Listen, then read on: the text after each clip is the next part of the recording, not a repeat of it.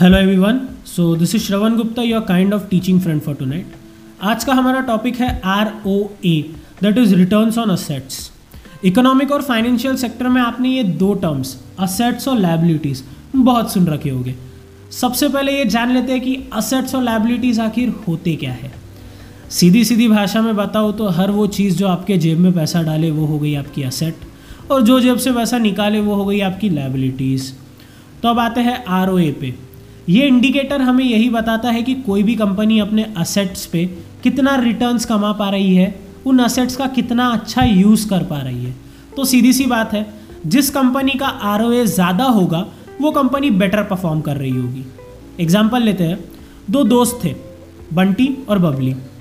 दोनों ने अपने अपने लिए एक एक चमचमाती हुई कार ली, पर दोनों ने उसका यूज़ अलग अलग तरीके से किया। बंटी ने अपनी कार का डेली यूज़ किया अप डाउन वगैरह के लिए। और बबली ने अपनी कार ली और ओला वालों को भाड़े पे दे दी। अब बंटी को एक साल बाद पूरा हिसाब किताब करने पे पता लगा कि उसने अपनी कार पे around five thousand rupees as a maintenance खर्च किए थे। और बबली ने एक साल में कार का मेंटेनेंस वगैरह कट करने के बाद ओला से कमाए थे दस हज़ार रुपये तो यहाँ क्लियर है कि बंटी के लिए तो भाई car as a liability prove हुई।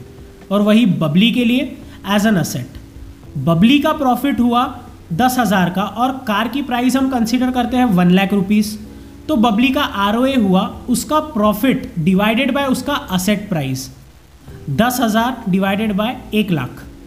वो होता है टेन बबली का आरओए हुआ टेन हर कंपनी अपने अपने असेट का अलग अलग यूज़ करती है। लाइक कोई बहुत अच्छा यूज़ कर पाती है और अच्छे रिटर्न्स दे देती है।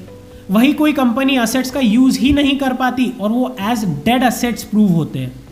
इसलिए कंपनीज़ के आर में डिफरेंस नज़र आता है।